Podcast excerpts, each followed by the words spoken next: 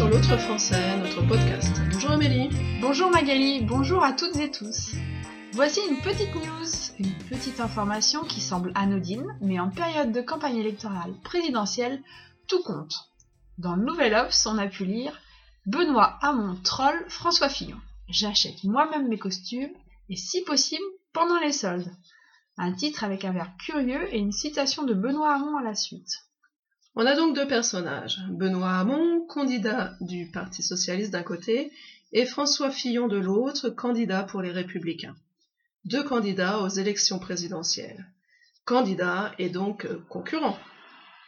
Alors, ce drôle de verbe troller, tu peux nous en dire plus? Vous connaissez peut-être déjà le mot troll si vous fréquentez les forums sur Internet. Le troll sur Internet, c'est la personne qui laisse des commentaires acides ou même haineux sur des forums ou en réponse à des articles de presse. Le troll, son but, c'est empêcher le débat et pourrir le débat. C'est le contraire d'une critique constructive, alors. Absolument. Il n'y a rien d'objectif dans les messages d'un troll. Le verbe troller, qui a deux orthographes, lui, vient du vocabulaire de la pêche. Chasser au hasard, laisser traîner les filets, pour voir ce qu'on ramène. Mais son sens le plus courant vient d'Internet, là encore, et signifie polluer les forums avec des messages provocateurs, et donc par extension ici, avec le titre de notre article, chercher à créer des polémiques ou des conflits. On a donc Benoît Hamon qui troll François Fillon qui, qui le provoque. Mais à propos de quoi au juste? À propos de ses costumes.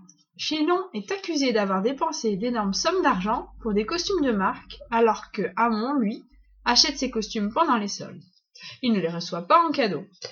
Un monstre serait donc en train de tailler un costume à Fillon Eh oui, bien dit, Magali. Tailler un costume ou tailler un costard à quelqu'un, ça signifie se moquer de quelqu'un ou dire du mal de quelqu'un. Il est donc en train de lui tailler un très joli costard et même de lui remonter les bretelles. Il cherche à lui remonter les bretelles, en effet. Vous savez, les bretelles, ce sont ces drôles d'élastiques assez larges que certains hommes portent pour tenir leurs pantalons. Alors, remonter les bretelles à quelqu'un, ça veut dire lui faire un sermon, lui faire des remontrances, des reproches. Hamon reproche indirectement à Fillon de dépenser trop d'argent pour ses costumes. Je résume. Il lui taille un costard, il lui remonte les bretelles, il lui cire les pompes aussi? Ah non, là, pas du tout. Il ne lui cire pas du tout les pompes.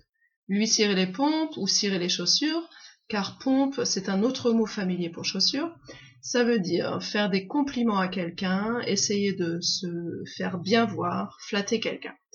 Hamon fait bien le contraire, il fait tout le contraire de lui cirer les pompes.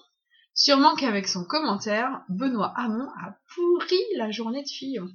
Encore une expression imagée. Pourrir la journée de quelqu'un signifie gâcher la journée de quelqu'un.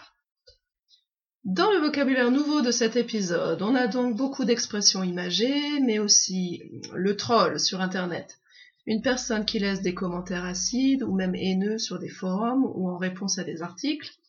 Le troll a pour but d'empêcher le débat ou de lancer des polémiques. Troller quelqu'un, chercher à créer des polémiques ou des conflits, provoquer.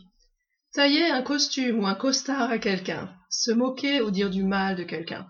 Remonter les bretelles à quelqu'un, faire des reproches à quelqu'un. Les pompes, ce sont les chaussures. Cirer les pompes de quelqu'un, faire des compliments, flatter quelqu'un. Pourrir la journée, la vie de quelqu'un, donc lui gâcher sa journée ou sa vie. Voilà, on vous souhaite une très belle journée, pas, pas pourrie du tout. Et à bientôt Abonnez-vous et faites-nous entendre sur l'autrefrançais.blogspot.